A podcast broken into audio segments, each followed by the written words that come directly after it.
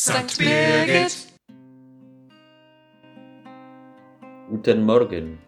Im heutigen Evangelium fragt Petrus Jesus, wir sind dir nachgefolgt, was bekommen wir als Lohn?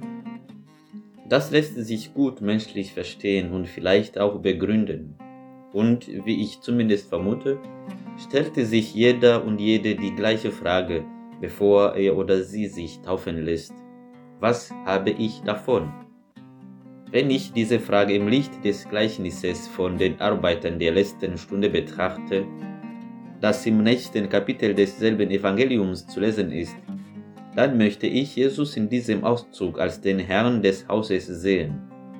Er ist souverän in seinem Handeln und er weiß dem Arbeiter der ersten und der letzten Stunde den gleichen Lohn zu geben. Die Frage des Petrus ist in den Augen Jesu vielleicht töricht, weil sie nicht weiß, dass die göttliche Belohnung eine Gnade ist. Gnade kann man sich nicht verdienen, man kann sie nur empfangen. Niemand kann sich durch seine Werke rühmen, das verdient zu haben, was sich etwa als den göttlichen Lohn zu bezeichnen ist. Die Frage ist also töricht, weil sie die Tatsache außer Acht lässt, dass die Gnade Gottes unserem Handeln vorausgeht.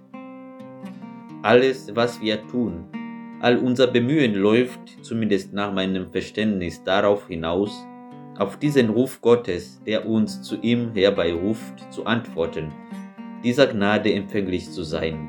Also das, was wir von Gott an Charismen, Talenten oder Gaben erhalten haben, fruchtbar zu machen.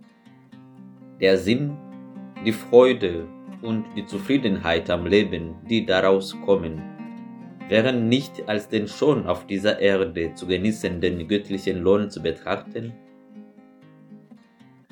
Ihr wart mit Thierry Rugira fürs Pastoralteam.